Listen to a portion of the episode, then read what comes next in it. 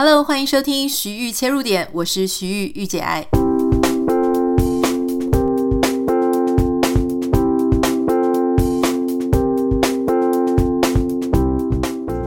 Hello，欢迎收听今天第一百二十四集的节目。有时候我想说，哇，到底日更多久了呢？然后数一数日子，已经超过四个月，目前迈入第五个月，我就觉得说，哇，没有想到我自己居然可以。这样子坚持哈，那当然除了我自己坚持每天录之外呢，也非常感谢你哈。我知道有很多我们的听众都是每天早上起来，诶，他就很习惯就开始播我们的节目，或是说晚上睡觉前会录，或是在运动的时候，因为刚好三十分钟，觉得是一个很适合运动的陪伴哈。我都非常的感谢大家。今天想要跟大家聊的一个呢，是上个礼拜有一个新闻了哈，它是一个悲剧，就是。有一个单亲妈妈，她因为生活非常的不顺遂，然后啊、就对自己的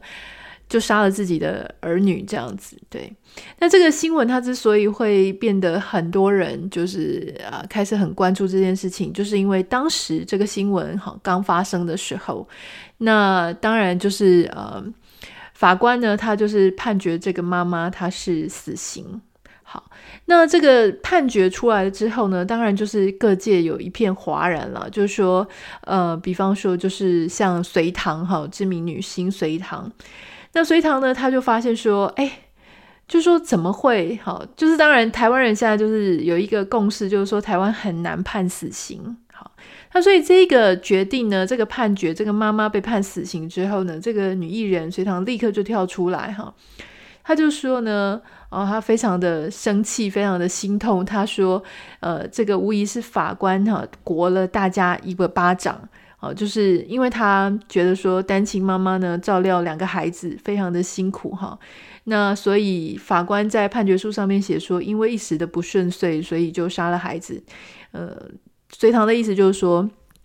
这么样辛苦，这么样劳累，法官都没有看到，就把它简单当做是一句一个不顺遂，而且他去类比，就是说，可能他的意思就是说，呃，其他的有一些呃刑案啊都没有被判死刑，而这个妈妈可怜的妈妈却要被判死刑。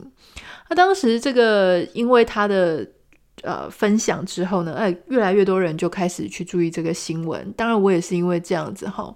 我是先注意到新闻，后来注意到隋棠讲的话，当然我就可以预期说，也会有很多反隋唐的人，例如说，有些人就是说，本来杀人就是应该判死刑，好，就是只是说，诶，其他没有判死刑的那些值得被拿出来讨论，可是这一件妈妈杀了孩子的事情呢，确实应该被判死刑。那当然，后来一开始的风向应该是说，很多人就觉得说，哦，好，有被带到风向，就说单亲妈妈很可怜哈。那他们单亲妈妈照顾小孩子的辛苦，外人难以想象。那为什么有些人都不死心，这个就要死刑呢？后来隔了一天呢，这个风向就大逆转，因为开始有一些呃知情的人，可能是被妈妈借过钱的朋友啊，或是妈妈那边的一些认识他的人。就跳出来说：“哦，这个妈妈其实呢，没有不是你想象中那种伟大妈妈，好，所以她也是有很多就是非常值得被指指点点的事情，例如说自己很懒散呐、啊，然后也没有真的很认真照顾小孩啊，一而再再而三的要让小孩陪他去赴死，这样哈。”，好总之这个事情呢，就是大概是一个这样子的状况。那我们要谈的并不是这个案件的本身啊，就说第二次后来这个风向它变了之后呢，诶，隋唐又跑出来，因为当风向变了之后，大家对隋唐的第一则贴文哦，就变得说，嗯，很不能谅解，就觉得说，诶，你也事情也都没有弄清楚哈，原来这个妈妈并不值得你的同情。那隋棠他做了一件事情，我觉得也挺勇敢的，就是他并不是删掉他的第一篇贴文，而是他又贴了第二篇，好，就告诉大家说，哦，现在又有听说，呃，谁谁谁出来讲，所以他觉得也不是不能判死，就是，嗯、讲简单讲，就是他同样的一件事情，他有两个不同的看法，然后第一个看法就是他觉得法官错误判，好，错判，就是判得不好。第二个方向是，呃，就是当这个风向出来之后，他又说，嗯、呃，其实他要讲的不是那样，他要讲的是，呃，就是请大家正视这个他原本想要表达，就是单亲妈妈很辛苦的这个事情了哈。好，那我们要讲的也都不是这些。今天想要跟大家谈的，就是说这种事情其实在所难免。我相信我跟你啊，就是我们现在正在收听 Podcast 节目的听众朋友，我们应该都有这种经验，就是说，当我们看到某一个新闻，或者是我们听到某一件事情的时候，我们就觉得情绪就会。顿时的，就是涌起来哈。那这个事情，什么样的东西会扰起、挑起我们自己的情绪呢？那当然就是跟我们自己切身比较有经验、有相关的，我们自己在意的。例如，很多人就会说，如果你有小孩子的话，当你听到小孩子的社会案件，虐童啦、虐杀小朋友的事情，你就会觉得非常的愤慨哈，你会整个人就是爆炸。那也许像我，也许我会听到说啊，虐狗的对狗的哈，或者说呃先生对太太怎么样，我会非常的生气，非常的愤怒等等的。我们一定都有过这样的经验，就是当我们看到某一些新闻，或是呃听到某一些社会事件，或是某一些人告诉我们一些事情的时候，我们整个情绪就很激动哈。那在这个激动的状况下，很有可能就做跟隋棠一样的事情，我跑去贴文，在第一时间去贴文，在第一时间在我们的脸书上发表一些呃非常激动、非常呃强烈的看法。其实我到现在呢，都还是有时候要有，有时候要自己拉住我自己，不要太快去表达我我的想法。为什么呢？这不不是说。我不想去表达哈。后来第二篇这个隋唐他说，当不当不当一个不粘锅是最简单的哈，可是那不是最好的方法。我觉得这个东西又有一点把它推到太极端，就是说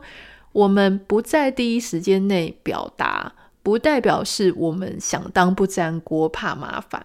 而是说你要给自己一点时间去理性的判断。然后，因为时间可以帮助整件事情的讨论，整件事情的呃，它越来越透彻，越来越清明，哈，就是越来越清楚，说整个事情的轮廓，这种感觉有点像是，比方说，你如果有。在这个雾里面走过的话，你就会发现说，哎，当雾一来的时候，其实你是看不清楚的。你只有看到一点点的影子，你就会以为那是什么东西。可是你非得要过一段时间，等雾散去之后，你才知道那个东西跟你刚刚想的是不是一样。啊，所以这个意思就是说，像你刚听到一个故事、一个新闻，无论这个记者呢，他貌似怎么样把东西写得很具细靡遗，其实他都很有可能也是那个记者，他带着那样子的视角，他带着一副滤镜去写那件事，而那件事情被他写的看似好像是个全貌，但其实不然。如果说我们没有去给自己这样一段时间，然后我们总是在第一时间内，我们的大脑就被挑起哈。我记得我之前看一本书哦，那它是一个心理咨商师写的，他也是有提到说，我们的大脑呢，基本上为什么之前有提到说为什么要相很容易相信阴谋论？因为我们的大脑它非常的容易去相信很多很戏剧化的。然后很夸张的情节，而且当这个情节呢，它稍微可以跟我们的经验啊、呃、稍微之间连接起来，比方说像这个新闻哈，这个妈妈单亲妈妈，她呃杀了子女哈，然后因为一时的不顺遂，法官这样讲哈，她生活很困顿很穷，因为也许可能隋棠她就连接了她身为一个妈妈。非常的辛苦，照顾小孩，投入自己所有的心情、所有的心力、时间在小孩身上。他把这种为人母的，呃，为孩子好，然后愿意用一切给孩子，然后非常辛苦的带孩子长大，这样的心情投注在里面的时候，他自动的会去把自己的经验跟这件事情事件连在一起，或是说他可能有听过类似的一些呃故事。当我们的大脑自动把某一个其实不相关的事情跟我们自己的脑子里面的呃经验连接在一起的时候，我们很可能就会为自己带上一片滤镜去看这整件事情。那当我们这样子带上自己的视角去看整件事情的时候，那你就知道我们看的东西呢，很可能会误导我们自己对整件事情的认识。五秒钟音乐之后，马上回来跟大家分享一下，说，嗯。我们如果要比较理性的，不要那么容易盲从哈。很多网友就会问我说，要怎么样训练自己比较理性、比较冷静的看待一件事情，而不要就是好像被整个风向啊、潮流带着跑。我们应该怎么做到？待会回来跟大家分享。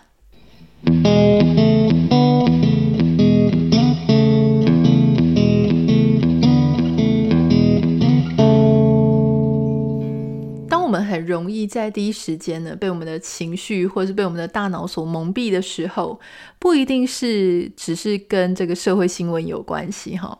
常常呢，也许这个事情就发生在我们身边。哈，比方说有些人跟我们讲，哎，我们的老板怎么样？我们的另外一半怎么样？我们的朋友怎么样？我们如果同样都用这样子第一时间的非常直觉。的方式去回应这些事情的话，很可能对我们自己的生活呢，会造成比较困扰的影响哈，也可能会影响到我们跟别人之间彼此的关系。所以，我想在今天的节目当中，要稍微提醒大家，就说我们要怎么样啊去面对这些我们第一时间听到一种可能会燃起、挑起我们情绪跟心情的这些事情。第一时间哈，我们要理性。不盲从的方式，第一点我觉得非常重要的，特别是在现代这个社会，就是我们要相信专家体系。好，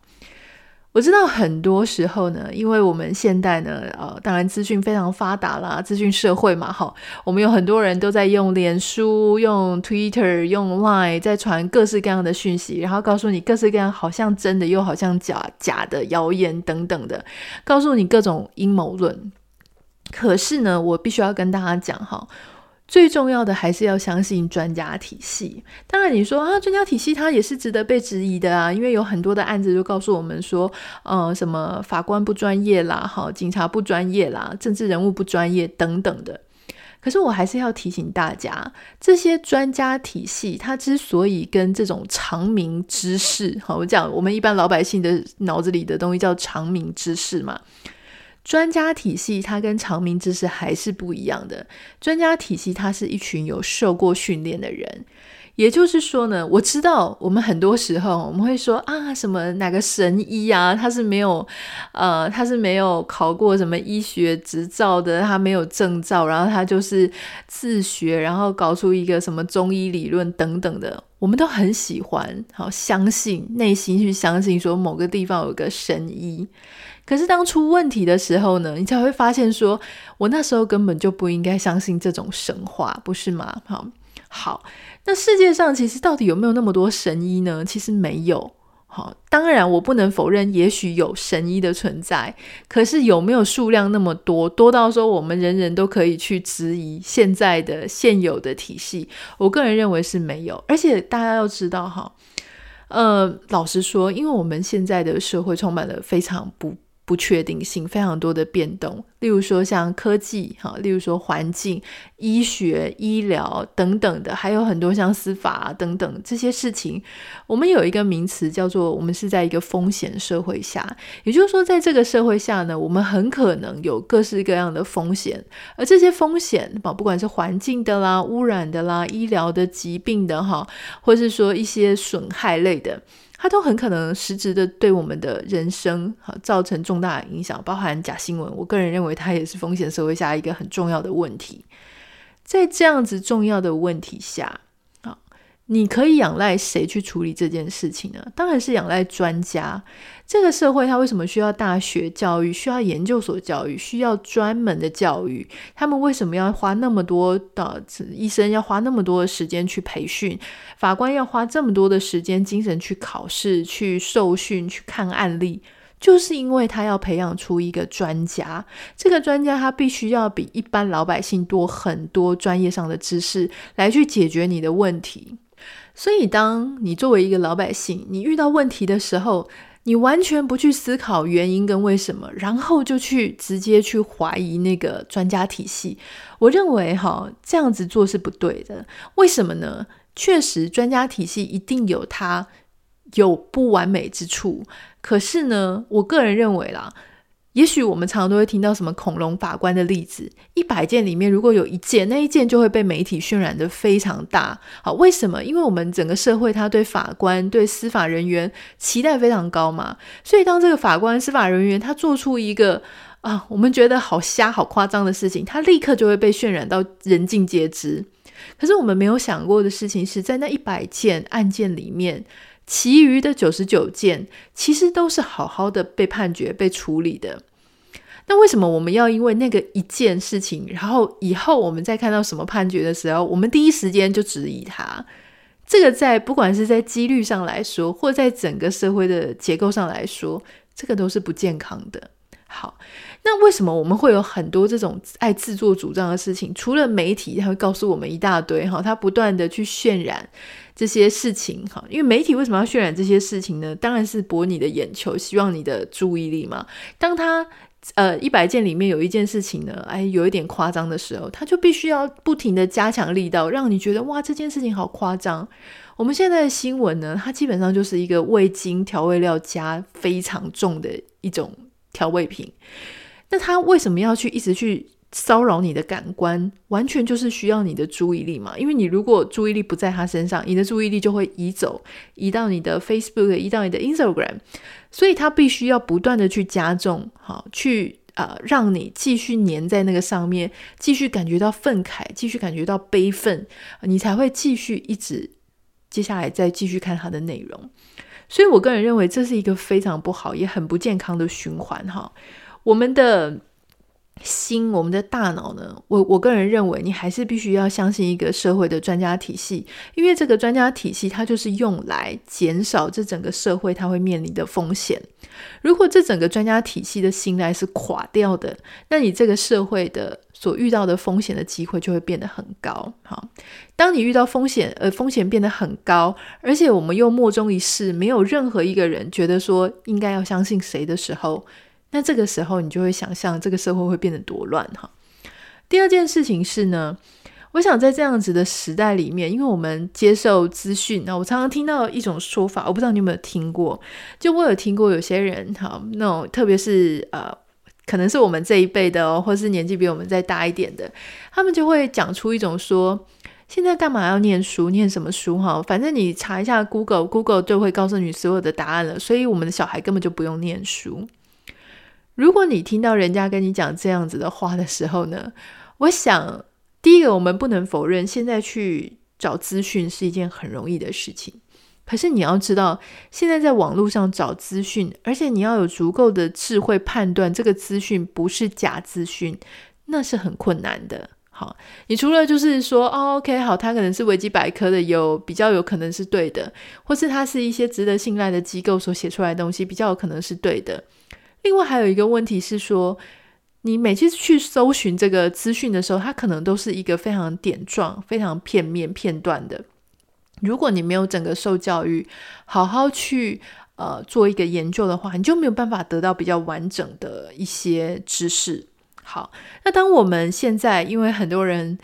资讯非常容易取得，自己也觉得自己 Google 很多，所以常常会有一种妄尊自大的。情形会出现哈，例如说像医生，很多医生就很烦恼，因为每一个人人人都是 Google 医生哈，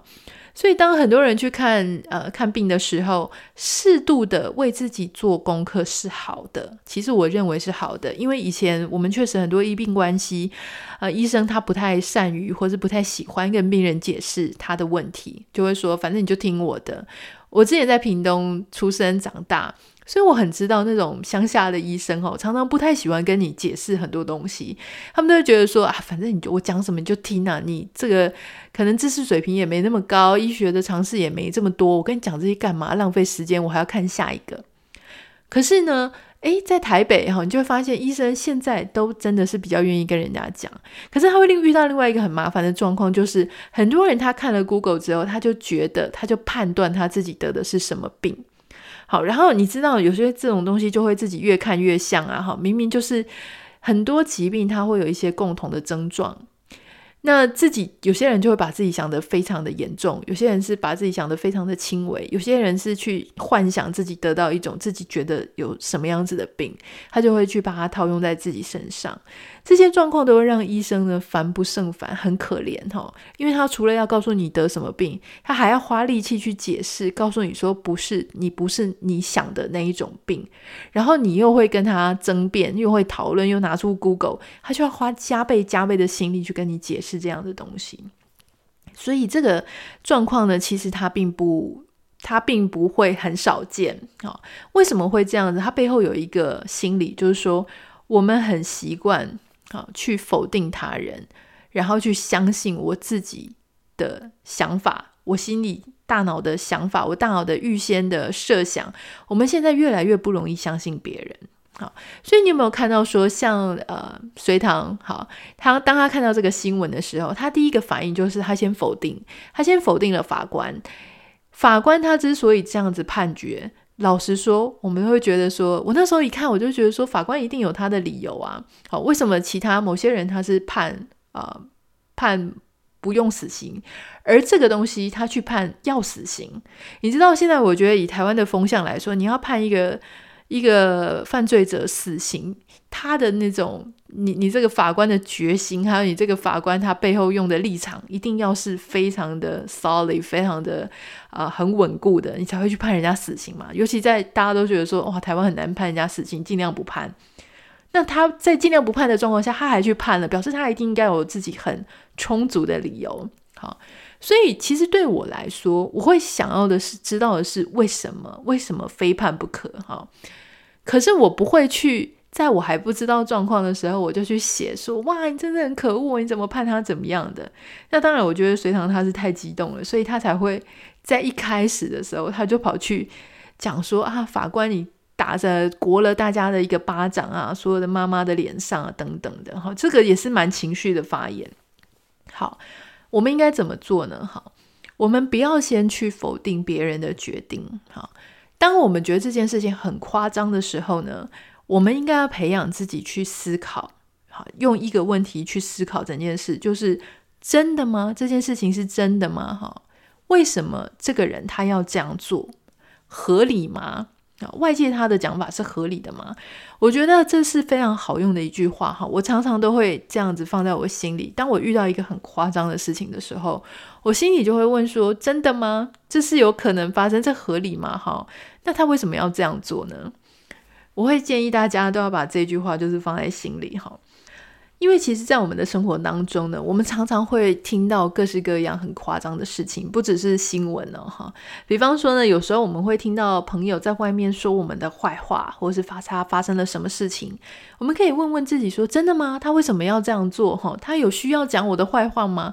哦，或者说我们会听到，哎，就是。听说老板要裁员哦，他们心里会想说：真的吗？他为什么需要这样做？哦，如果我自己知道说公司的业绩、公司的产品其实发展都很好，那这很可能就是一个谣言，他可能是要用来动摇呃我们的职员的民心啊，或或者是说让老板受伤等等的，或是说你有听到说，诶，某一个女性朋友好像疑似被包养哈，或者说她是呃去援交啊，或者什么靠色相赚钱的时候。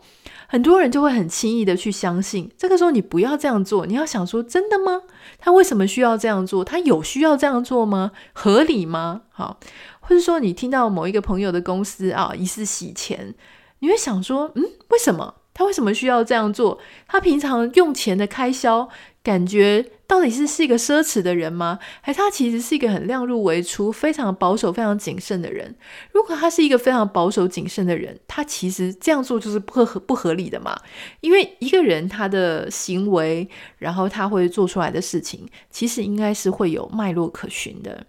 所以说，当你呃平常是这样子的个性，你也很了解他是这样的状况，诶。你却听到一个有关他非常夸张的谣言，基本上那个谣言不可信的程度、不可信的几率就会非常高啊、哦。那又例如说，我们听到我们的政府做了什么很夸张的事情的时候，第一个反应也是应该要想说：哦，真的吗？他为什么需要这样做？他这样子做的理由充分吗？合理吗？有可能吗？好，不要因为说他是你不支持的政党，或是你支持的政党，你就一味的相信或是不相信啊。所以我觉得很多时候有一句话说，大脑很好用，就是看你要不要用。我觉得这件事情呢也是真的，就是说你的大脑很好用，可是如果你让你的大脑一直容易去相信一些很过激、很情绪化、很夸张、很戏剧化的 drama 的事情的时候，那你的大脑就会变成说不加思考的，就往那个味道最重的方向去追逐。所以你应该要训练你的大脑要冷静下来。当他听到这些事情的时候呢，诶，他还是必须要自己运作一下，去想想看合不合理。好，我我要讲一个稍微岔题一下哈，就是我之前嗯、在我的脸书上面有推荐一个身体霜嘛。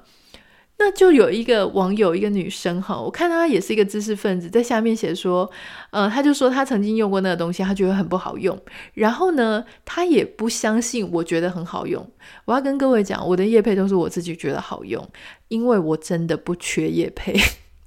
我要跟各位讲，就是我其实推掉的比我接的还要多哈，所以我不缺业配，而且我平常也不缺钱。所以，如果不是真的好用的呢，基本上我是懒得接、懒得写，也不想去推荐给大家，因为我真的非常在意我自己的形象。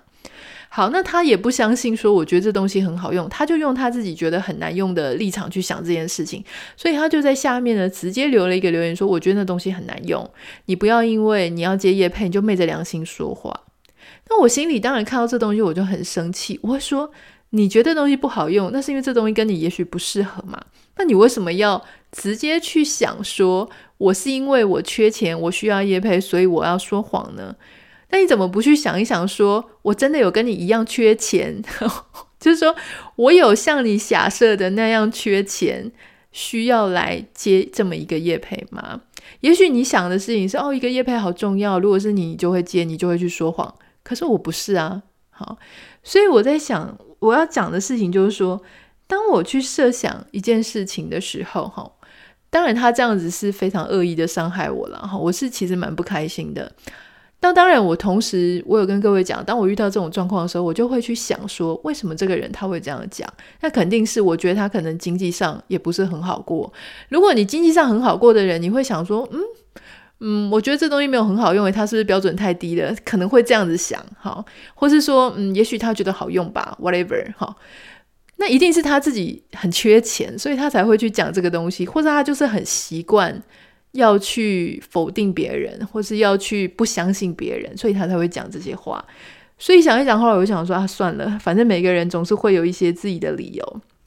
好，如果我们不是先否定他人，而是先去思考说，真的吗？他为什么会这样说？他为什么会这样做？这样合理吗？那当假设，比方说发现这个母亲杀子女的新闻，那如果是隋唐小姐她当时有这样子去想的话，她应该就会花一点时间去思索说，真的吗？法官为什么要这样判？是不是这个妈妈有她很夸张的事情是我还不知道的？那我是不是要等事情比较水落石出一点，我再来写贴文？他如果能够稍微多几分钟去想这件事情，他就不会做出他第一则贴文这么夸张的一个情绪上的告白。哈，我要讲的事情是我没有觉得他那样做，呃，有什么。很不能接受的事情，因为第一个那是他的自由，第二个他身为一个妈妈，我觉得他对这个主题非常的激动，那是可想而知的哈。但是我平平常心讲，我要讲的就是说，当他说法官，因为他第一则贴文说法官掌掴了所有人妈妈一个巴掌的时候，我要讲的事情是因为你太轻易的写出这个贴文，你同时也国了。所有法官一个大巴掌，就是说，所有在认真，你知道他们花了多少时间在读这些案件，投入多少的心力，而你一个长明的姿势，好，因为你的不信任，然后你又有高人气，所以让整个司法界在那一天之内，好，整个黑掉。我觉得这对别人也是不公平、不正义的，所以。当我们这样，当我是希望大家不要互相伤害来伤害去，然后就说哦，你也什么，你也骂我，我也骂你，大家骂来骂去，这个东西我觉得它就是让整个社会乌烟瘴气。所以最好的方法就是一开始大家就冷静一点，不要这么情绪化哈。第三点呢，就是说我们要怎么样比较理冷静、比较理性呢？就是第三点，你不要太过相信你自己现在所得到的资讯来源是很全面的，啊，是完整的。你不要相信你现在听到的就是一切。我们都很容易一开始听到一些风声，也许听到第一点、听到第二点的时候，哦，也许我们读第一则报纸觉得很夸张，我们又读了第二则、第三则、第四则。哇，我们读了四则报纸之后，我们觉得我们已经了解这一切了。其实不是，因为你没有想过的事情是，第一则报纸，第二则可能是抄第一则的，第三则抄第二则，第四则抄第三则，以至于所有的人都在讲一样的话。或是说呢，因为其中有一个人他的影响力比较大，所以其他人都相信他，就照着他的版本去 copy。所以你以为你看到很多的，你读到很多的资讯来源，但事实上很可能不是。好，所以我们要去培养，就说不管我是看到媒体上讲啦，新闻上讲啦，朋友上说啦，网红说啦，我们都要去思考，就是我刚刚讲的那个问题，真的吗？为什么那个人要这样做？合理吗？如果说我会这样做吗？如果我觉得很不合理，那事情也许有我不知道的隐情，我应该多花一点时间。好，如果我有兴趣的话，我多花一点时间去了解。第四点，我们要非常的小心，就是我们不要用自己自己人生的经验去设想所有的人。好，我们当我们觉得说每一个妈妈都是应该要爱母亲的啊，好啊，不，对不起，每个妈妈都应该是要爱子女的啊。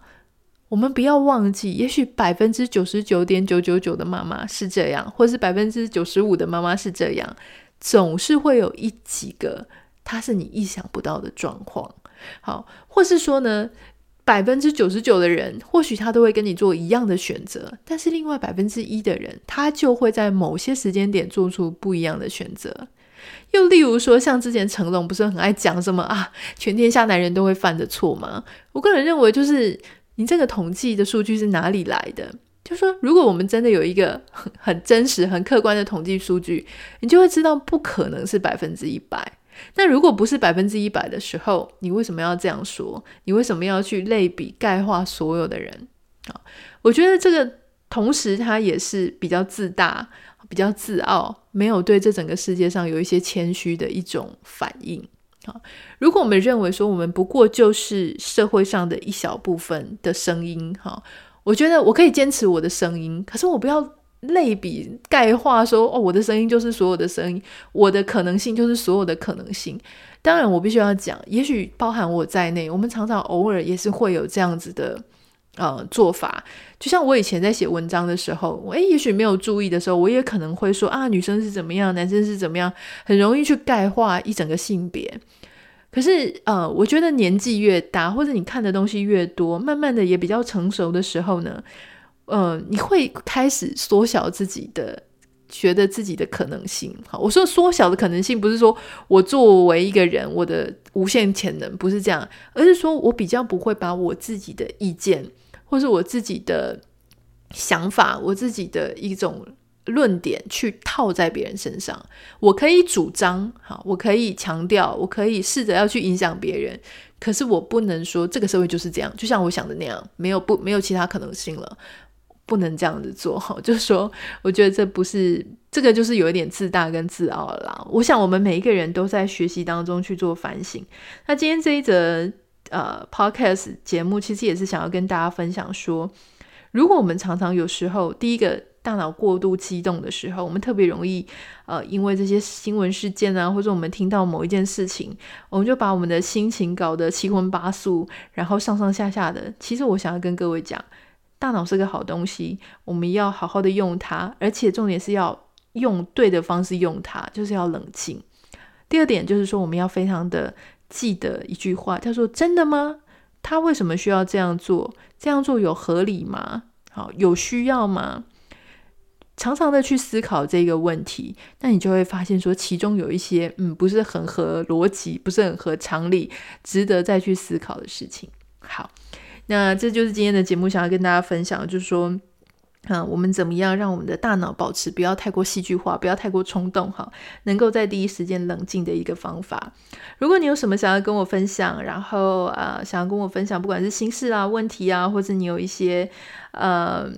小秘密想要告诉我的话，都欢迎你可以私讯到 Instagram 账号哈，Anita 点 Writer A N I T A 点 W R I T E R，然后也拜托大家在这个 Apple Podcast 上面记得这个礼拜也要帮我们按下五颗星，然后这个礼拜帮我们留个留言哈，就是希望我们都能够在排行榜上面让别人有机会可以认识我们。关于个人品牌课程这个东西呢，诶，我想要跟各位讲哈，就是说我现在的进度稍微报告一下，就是现在的进度呢，大概在呃，应该还不错啦。我不知道怎么样讲说现在的进度哈，课程已经快要做完了。那现在是在做网站的部分，网站原本是在 WordPress 做，后来觉得啊，WordPress 真的是好难，所以后来我现在改到 Wix 做，所以稍微花了一点时间去做转换。不过我相信很快呢，应该这个周末我就会在我们公司，就是跟我的呃同事，我们稍稍微做一下平台上检测，当检测到 OK 的时候呢，应该就可以开放大家来做报名了。非常谢谢大家的支持，很多人问我说：“稍微什么时候要开啊？”快了，快了，快了，现在已经在快马加鞭了。那就祝福大家，我们下次见了，拜拜。